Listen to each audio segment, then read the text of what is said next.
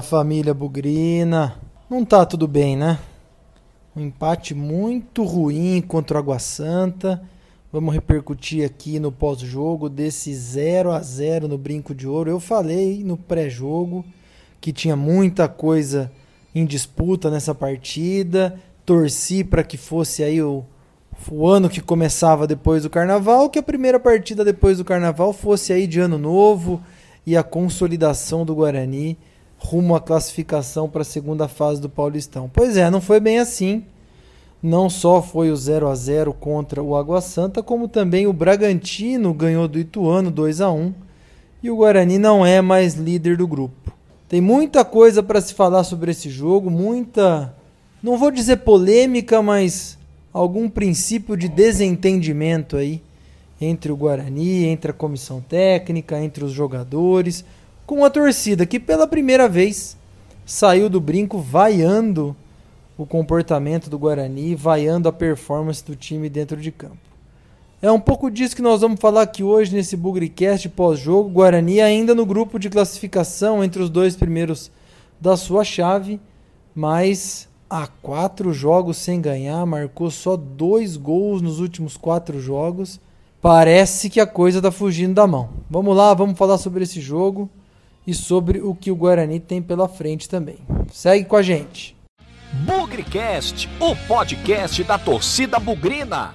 Continua aqui o nosso pedido para você que escuta o BugriCast no YouTube, no Spotify, no Deezer, no Apple Podcast. Segue a gente aí, procura aí no seu aplicativo, na sua plataforma preferida, algum botãozinho que tem aí o seguir, ou no YouTube você clica lá no sininho para ativar as notificações, porque isso vai ajudar a repercutir, a reverberar o Guarani nessa plataforma que é o podcast. O BugriCast faz um trabalho aqui humilde, um trabalho simples, um trabalho de pezinho no chão, mas que só vai crescer, só vai ter a sua devida visibilidade àquilo que representa o Guarani, com a participação da torcida bugrina, com o engajamento, com as interações de você aí que está ouvindo a gente, com a nossa equipe aqui. Então, em nome do Léo, do Victor Rede, do Matheus, do Lucas, irmão do Léo também, e de mim, Lucas Pezão, eu peço aí para você clicar para seguir a gente, acompanhar as notificações, ser mais um adepto, mais um participante aí do dia a dia do BugriCast. Temos metas ambiciosas para esse ano, vocês já viram aí que as coisas estão se desenrolando, os programas têm vindo com grande frequência. Mas tem mais coisa para acontecer, gente. Peço que vocês acompanhem aí os próximos dias, devemos ter algumas novidades. E é por isso que essa participação da torcida bugrina, para você que escuta o BugriCast, tudo isso é fundamental para a gente. Então segue a gente, clica aí, o BugriCast representa o Guarani nesse universo novo, que são os podcasts de todos os assuntos, e no caso aqui mais especificamente o de futebol. Então segue a gente que você vai ajudar não só o BugriCast a crescer, mas também a repercutir o nome do Guarani na plataforma dos podcasts pelo Brasil e pelo mundo também.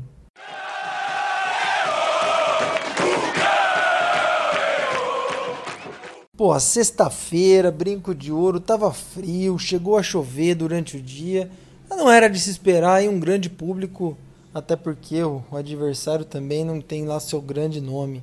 Mas tinha muita coisa em jogo, como eu falei, nessa partida contra o Água Santa. E uma coisa que me chamou a atenção, eu fui ver, é, depois do que eu gravei o, o pré-jogo, o vídeo, os vídeos da T V Guarani com os bastidores do jogo lá contra o Palmeiras, né, que é o jogo anterior aí a esse contra o Água Santa.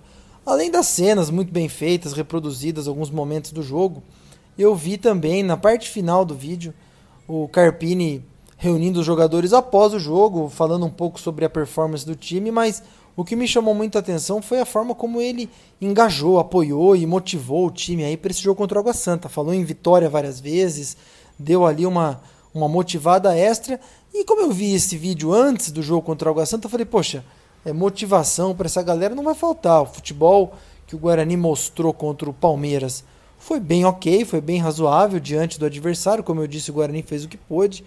Mas aí acho que, para mim, soou muito legal ver que o Guarani, a comissão técnica, os jogadores, já preparavam essa partida contra o Água Santa desde os minutos, desde o final do jogo, contra o Palmeiras. Falei, pô, os caras vão entrar aí com sangue nos olhos e, meu, é vitória certeza. Fui pro Brinco extremamente otimista, é, sabendo das dificuldades, né, do, do adversário, como eu disse, muita gente experiente, um técnico experiente que sabe lidar com esses jogadores aí mais rodados, essas cobras criadas. Tanto é que o Água Santa recuperou bem, né? Vinha aí de uma sequência muito ruim no começo do campeonato, trocou o comando técnico e com o Pintado deu uma levantada. Sabia que seria um jogo duro, mas eu achei que pela questão motivacional o Guarani iria para cima do Água Santa. Mas a verdade é que deu tudo errado, né, gente? Com trinta segundos de jogo, o Igor Henrique aí já se machucou. Já tinha ouvido falar que ele é um atleta que não fez as categorias de base onde quer que ele tenha começado. Ele não fez uma categoria de base com sequência, né? sub treze, sub quinze, sub dezessete, sub vinte. Então ele tem sim problemas na sua formação como atleta. E isso tem a ver, a parte técnica dele eu acho que é inquestionável, muito boa. Mas ele não tem aquela base física, aquela base de preparação, de treinos, muscular. Então essas lesões infelizmente acontecem. Não estou aqui dando desculpa, porque é muito preocupante. Desde que o Igor Henrique chegou no Guarani, ele se machucou pelo menos três vezes e três vezes próximas ao derby, né? Então, Igor, eu não sei o que você precisa fazer aí, se preparar a alimentação, descansar um pouco mais, eu não sei qual que é o mistério, mudar a carga de treino, de fisioterapia, mas está começando a incomodar, você não é um jogador barato também, então o custo-benefício aí está pesando, vinha numa sequência boa, mas parece que está difícil engrenar nem dez jogos aí que às vezes aparece uma lesão. E olha que o Guarani tá jogando uma vez por semana, hein? Chegar na Série B vai ter aqueles jogos de terça, depois de sexta, depois terça de novo. É um ritmo pesado. Então, foi a primeira notícia ruim. Eu acho que pior ainda foi a substituição, né? Saída do Igor Henrique, ali a oportunidade de continuar com o time. O Igor é um jogador de chegada, um meia que vai pra área, chuta no gol, cria jogadas. E o Carpini me coloca Marcelo. Gente, pelo amor de Deus, eu pedi o Marcelo contra o Palmeiras justamente para o Guarani jogar mais fechado, mais protegido. Agora jogando em casa, contra o Água Santa, precisando da vitória para se consolidar na liderança do grupo, coloca um outro volantão brucutu. Olha, vai me desculpar, mas a tragédia, o mau comportamento, a má performance técnica do Guarani começou exatamente nessa substituição. Por mais que no primeiro tempo o Guarani tenha chegado algumas oportunidades, principalmente na direita com o Pablo, o Thalisson também de vez em quando ali na esquerda, mas foi muito pouco, né? O Marcelo entrou, não vou dizer desligado, não quero punir o Marcelo aqui, gente, porque ele jogou completamente fora de posição. O Marcelo não é um jogador de andar com a bola, não é um jogador de ir para a área, finalizar, construir jogadas. Ele é um brucutu, reserva imediato David. É um cara do desarme, um cara do choque. Isso aí, com todo respeito, sacrificou aí toda a criatividade que o Igor Henrique poderia ter se estivesse em campo. E o Guarani foi extremamente prejudicado com essa substituição. Eu teria... É óbvio que o Carpini não ia fazer isso logo com trinta segundos, mas eu já teria partido com um atacante de cara, colocava o Alemão, ou então mesmo o Rafael Costa, ou na pior das hipóteses, tentando usar a cabeça do Carpini, Ricardinho, né? Que, aliás, precisamos entender qual que é a implicância do Carpini com o Ricardinho, porque ele é um meia que sai para jogo, que entra na área, marca também. É alguma coisa entre o David ou o Marcelo e, por exemplo, o Igor Henrique. É, o, o Ricardinho não tem todas as características do Igor, mas seria menos danoso para o time do que foi a entrada do Marcelo. Então, o Guarani teve ali uns minutinhos de pressão, de abafa, mas... rapidamente irritou a torcida no primeiro tempo. Jogada só pelo lado direito, tanto é que qualquer virada de bola lá com o Thalisson, a torcida até aplaudia, porque tinha um espaço ali em cima do Luiz Ricardo, um cara que não marca ninguém, mas o Guarani só atacava pela direita. Mais um primeiro tempo extremamente discreto do Crispim. Acho que eu ressalto aqui uma jogada que ele fez que quase ocasionou no gol do Júnior Todinho, um chute rasteiro, ia pegar o Giovani no contrapé e acabou defendendo com o próprio pé. Mas a torcida se irritou facilmente e com razão. Muita troca de passe, o que eu entendo faz parte da metodologia do Carpini, mas mais uma vez agressividade zero, com pouquíssimas chances, essa no primeiro tempo do Todinho que eu comentei. E também nós vimos o Água Santa se engraçar com nossa defesa, né? Teve um cruzamento ali que o, a zaga falhou, o Jefferson demorou para sair e o atacante dele só não fez de cabeça porque a gente deu sorte. se antecipou a todo mundo ali e era para o Guarani, inclusive, ter, poder ter sofrido gol nessa jogada de ataque. Mais uma falha em cruzamento pelo alto. Então, foi um primeiro tempo que irritou um pouco a torcida, ali dos quinze aos trinta e cinco minutos, que o Água Santa levou perigo, mas que no finalzinho ali com o Todinho, algumas jogadas, até que não foi de todo ruim, produziu um pouco mais e até o, o time saiu de campo aplaudido no intervalo, não vaiado, não mudo, mas com um certo aplauso por conta da pressão ali nos minutos finais do primeiro tempo. Aí vamos para o segundo tempo, que aí a paciência da torcida foi embora de vez. Primeiro porque na, no intervalo o Guarani já não mudou ninguém, né? Continuou com a mesma formação, mais pesada no meio. O Crispim aos poucos foi sumindo em campo é, no segundo tempo. E o Água Santa começou a se engraçar. Algumas jogadas individuais, algumas tentativas muito perigosas cara a cara. Nada que o Jefferson tenha que ter sido acionado, fazer grandes defesas. Mas ali jogadas de perigo, entrando na área com facilidade. Parece até que o time pregou, foi pregando aos poucos, né? Foi cansando. Mas a criação de jogadas ela foi morrendo também, parece que, e aqui mais uma vez eu dou o exemplo do Pablo, eu volto a dizer, eu não acho que o Pablo é o problema do Guarani, de forma nenhuma, pela lateral direita ele tem feito boas jogadas, ele tem, ele tem criado, mas ele vai despencando de produção ao longo do jogo, desde a partida contra o Oeste, eu percebo que fisicamente vai, acaba o gás dele no decorrer do segundo tempo, isso parece que reflete o próprio Guarani. O Pablo é uma válvula de escape importante e que perde o fôlego com o passar do jogo. E como perde o fôlego com o passar do jogo, olhando a formação do Guarani naquele momento, de verdade, não tinha criatividade nenhuma e a tendência natural realmente era que o Guarani passasse mais minutos trocando passe, aquele passe para trás, aquele passe de lado, passe para trás, passe de lado, sem nenhuma objetividade. A entrada do Rafael Costa, na minha opinião, foi bastante importante.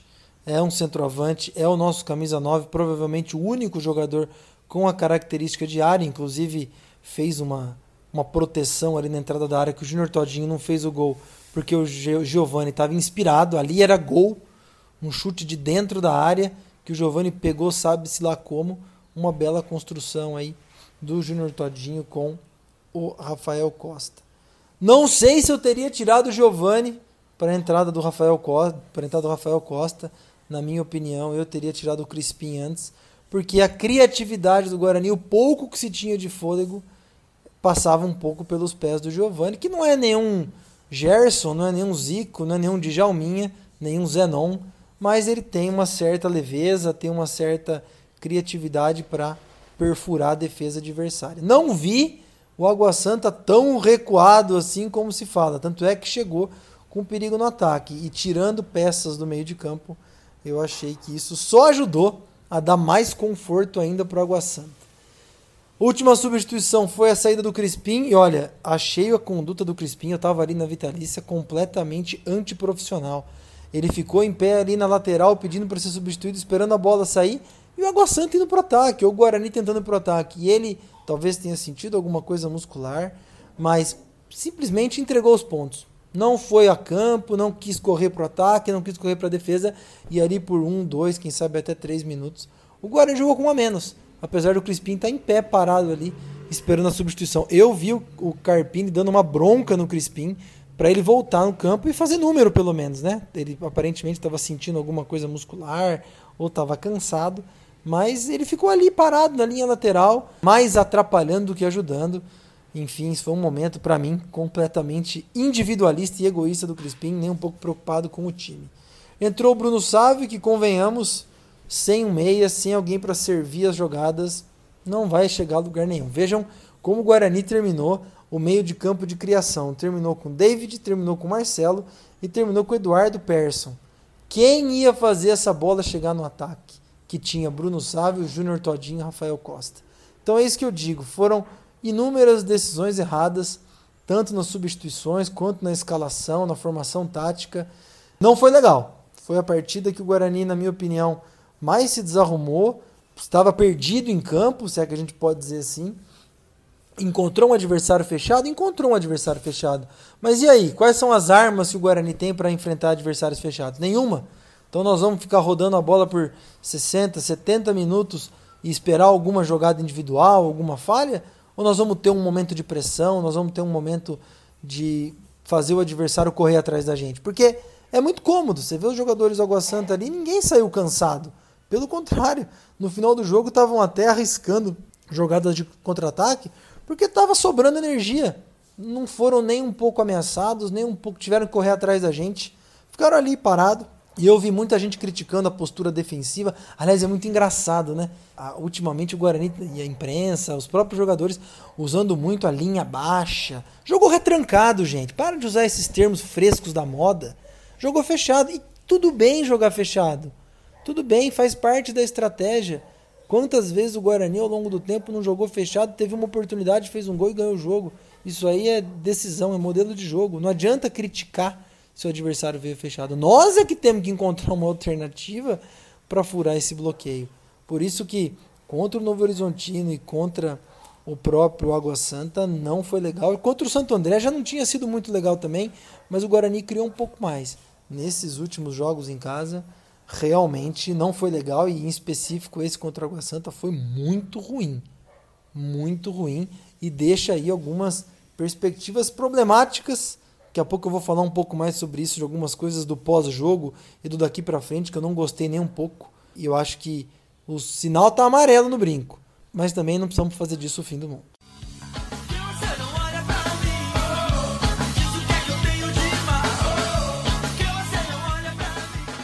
Vamos lá então para as notas do jogo. Guarani zero, Água Santa zero. Sempre lembrando que o critério é o seguinte: todo jogador começa com nota seis, e aí a performance dele vai dizer se a nota vai ser maior que seis ou menor do que seis. Fechado?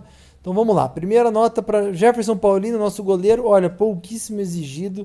Foi um dos jogadores, inclusive, que deve ter dado mais passe na partida. O que as bolas que foram no gol não foram no gol, foram para fora. As finalizações da Água Santa, não lembro de nenhuma grande defesa dele, então fica com nota seis. Pablo na lateral direita, um primeiro tempo bom, segundo tempo cansado, não foi muito ofensivo como foi no primeiro tempo, então na média vai ficar com a nota seis também. Eu tenho gostado do Pablo como alternativa, é, não cruza bem, a gente sabe, mas também é uma alternativa de ataque importante pela direita. Dupla de zaga. Leandro Almeida fez sua estreia como titular, na minha opinião não comprometeu, mas também não foi lá grandes destaques, também mantém a nota seis. Bruno Silva achei que foi um pouco melhor que o Leandro Almeida, então para isso vai ficar com a nota seis vírgula cinco. Gostei do Bruno Silva como capitão, pelo alto, por baixo, fez uma atuação firme. Talisson, eu gostei do Talisson, poderia ter sido mais usado no primeiro tempo, quem sabe até guardando a energia do Pablo para ele conseguir aguentar os noventa minutos, mas eu gostei do Talisson também na parte final do segundo tempo, ali a partir dos trinta, cansou um pouco, cruzou errado algumas bolas, mas também tem sido uma alternativa de ataque, vai com seis vírgula cinco o Talisson, nosso lateral esquerdo. David volante mais uma vez, está jogando pendurado, hein? Cuidado lá em Itu para não tomar cartão amarelo e fica fora do derby. Mais uma partida sólida, firme, desarmando, colocando o corpo na frente dos adversários, roubando bola. Eu sou fã do David, nota sete, foi muito bem. Igor Henrique fica sem nota, jogou muito pouco, jogou trinta segundos, então não dá nem para avaliar.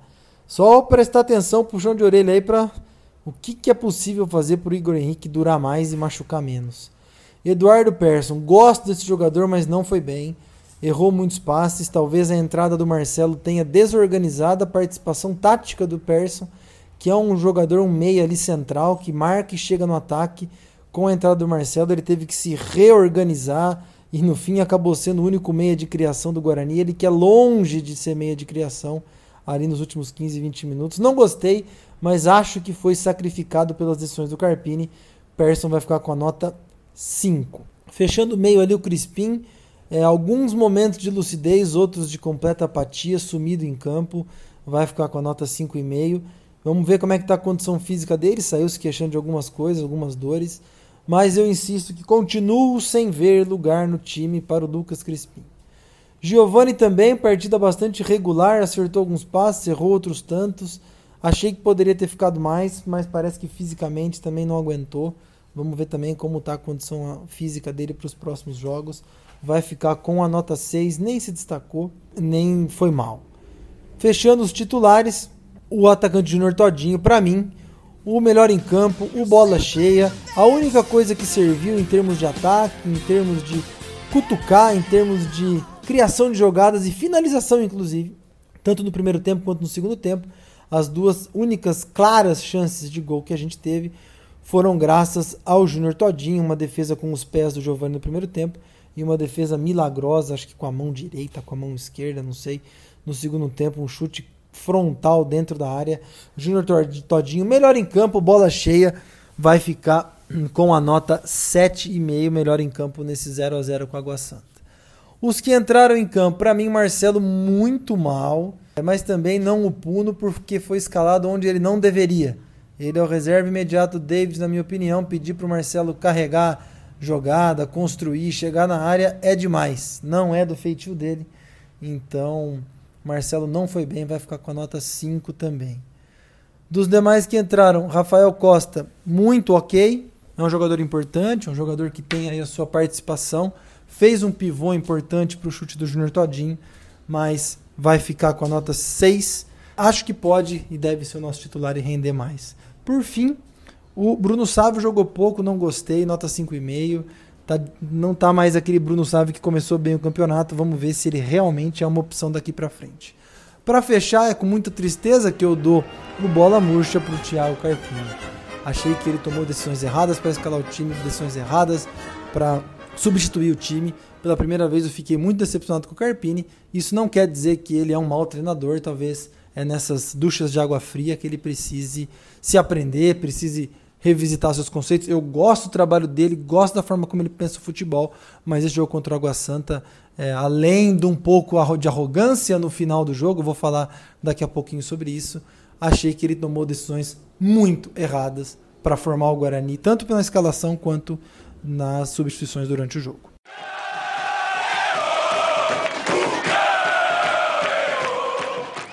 Bom, pessoal, encerrando aqui esse BugriCast pós-jogo, Guarani zero, Água Santa zero. Eu falei há algum tempo que os empates contra Oeste e Mirassol principalmente, Novo Horizontino veio depois, mas que esses empates praticamente teriam colocado o Guarani fora da luta por uma vaga na segunda fase do Paulistão. Digo isso porque eram resultados na nossa mão, eram jogos ganhos, nós fizemos um a zero em ambos e sofremos um empate em ambos. E são quatro pontos que hoje estão fazendo muita falta pra gente. No momento que eu disse que o Guarani talvez não se classificasse mais, eu coloquei só uma condição que o Guarani talvez ainda brigasse pela vaga, e ela se devia ao fato dos concorrentes tropeçarem. Esse regulamento maluco, né, que os adversários do mesmo grupo não se enfrentam, o tropeço dos adversários contra os outros grupos acaba deixando o campeonato meio esquisito aí e favorecendo alguns times. Esses tropeços aconteceram. É, o Red Bull Bragantino ficou alguns jogos sem ganhar, o Corinthians também. Mas a gente continua sem ajudar, sem fazer a nossa parte.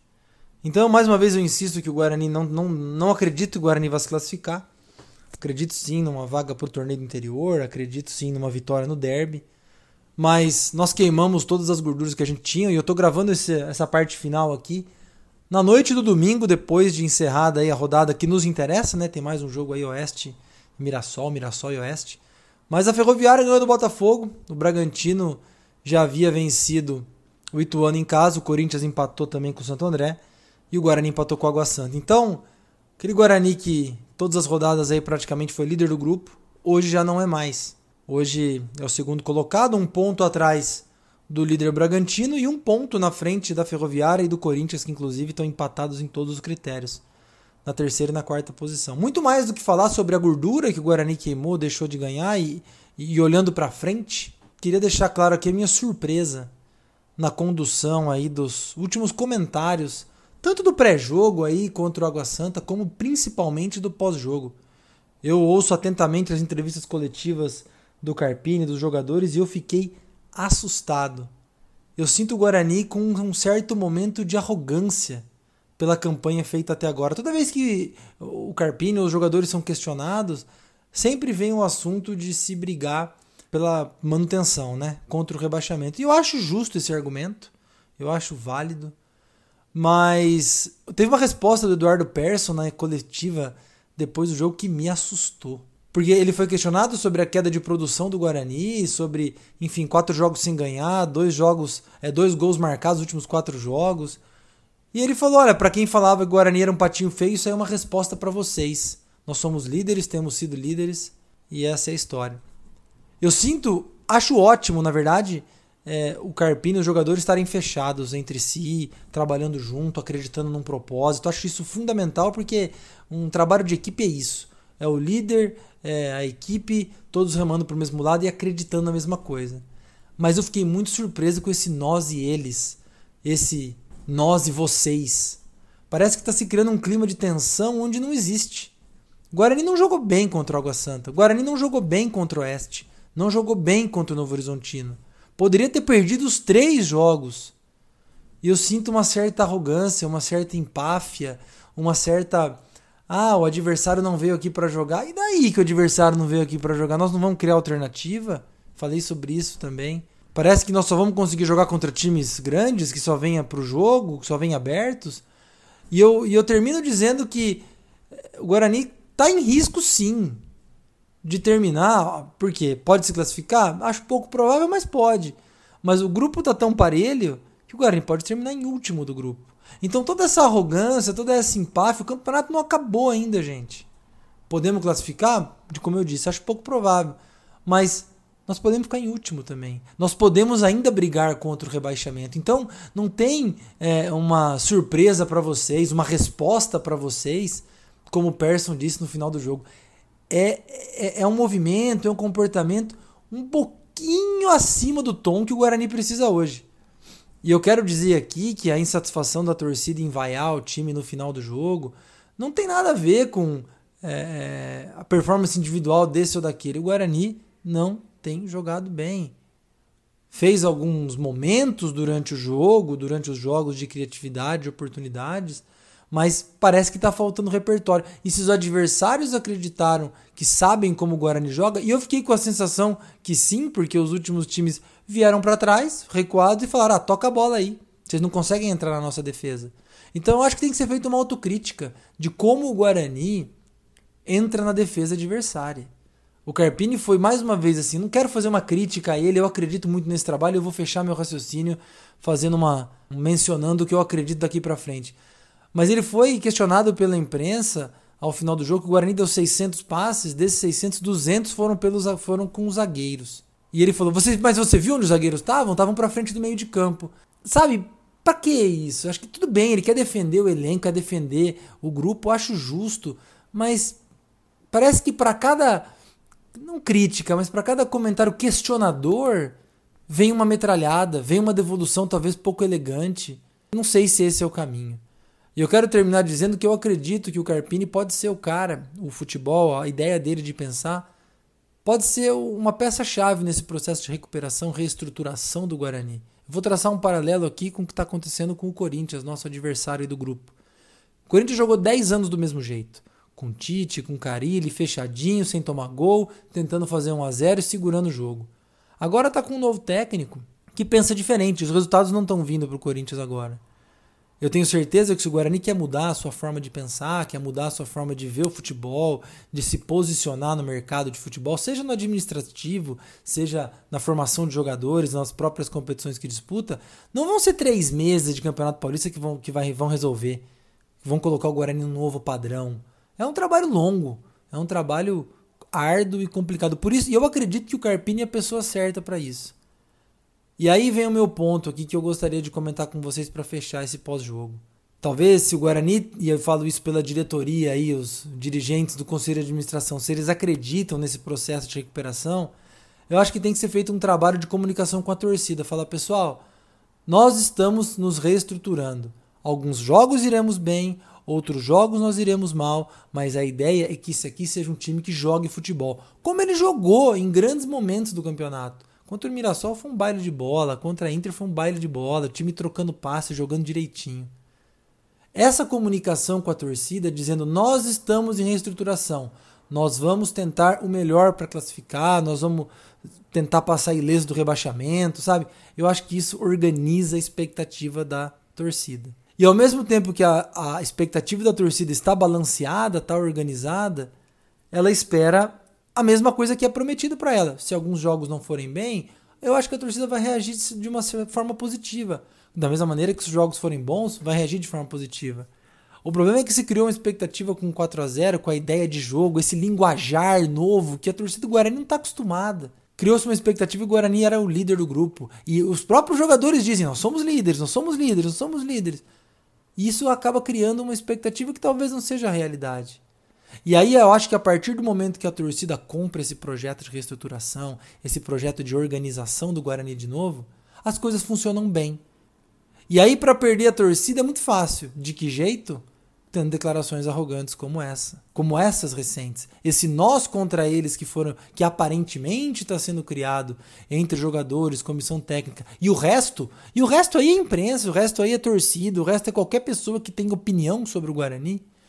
Isso não é saudável, porque enche o saco. Enche o saco você ouvir no final do jogo, se você não tem aquela formatação na cabeça que está acontecendo um processo de reestruturação, reorganização, enche o saco você ouvir um goleiro falar, ah, se o goleiro deles foi o melhor em campo, quer dizer que a gente mandou no jogo, como o Jefferson Paulino falou depois do jogo contra o Água Santa. Agora, o, o Jefferson Paulino foi o melhor em campo contra o Novo Horizontino, foi muito bem contra o Palmeiras. E qual que foi o comentário? Ah, nós saímos pro jogo. Eles que não quiseram. É, é, nós encaramos o Palmeiras de igual para igual. Entende a diferença? Ela é sutil, mas ela parece um pouco arrogante. Então, o que eu peço aqui para os dirigentes, peço para a comissão técnica, vamos construir junto com a torcida o discurso. O que a gente quer para esse final de Paulistão? O que a gente quer para essa Série B? Porque aquilo que vocês derem de expectativa para a gente é o que a torcida vai comprar, e talvez ela vai entender uma derrota, ela vai entender um empate em casa, ela vai comemorar muito as vitórias. Agora, o que não pode é falar em, ah, nós somos líderes, nós somos líderes, somos líderes, e apresentar um futebol desse e achar que tá tudo bem, ignorar a performance dos adversários, que eles estão vindo, eles estão chegando na gente, aliás, já até passaram, e se a gente piscar o olho contra o Ituano, nós podemos dançar também e para o último lugar do grupo. E aí? Aquele discurso de líder de duas rodadas atrás foi parar em terceiro, quarto lugar? Como é que fica? Então, para a gente refletir, para a gente fechar esse pós-jogo contra o Água Santa, o Ituano vem aí na sexta-feira e vamos pensar na vitória. Vamos nos recuperar porque estamos precisando vencer de novo. Fechado? Vamos que vamos. Opiniões aí um pouco mais duras, um pouco mais preocupantes, mas na vitória ou na derrota, hoje sempre Guarani. Avante, avante, meu bugre, que nós vibramos por ti. Na vitória ou na derrota, hoje sempre Guarani.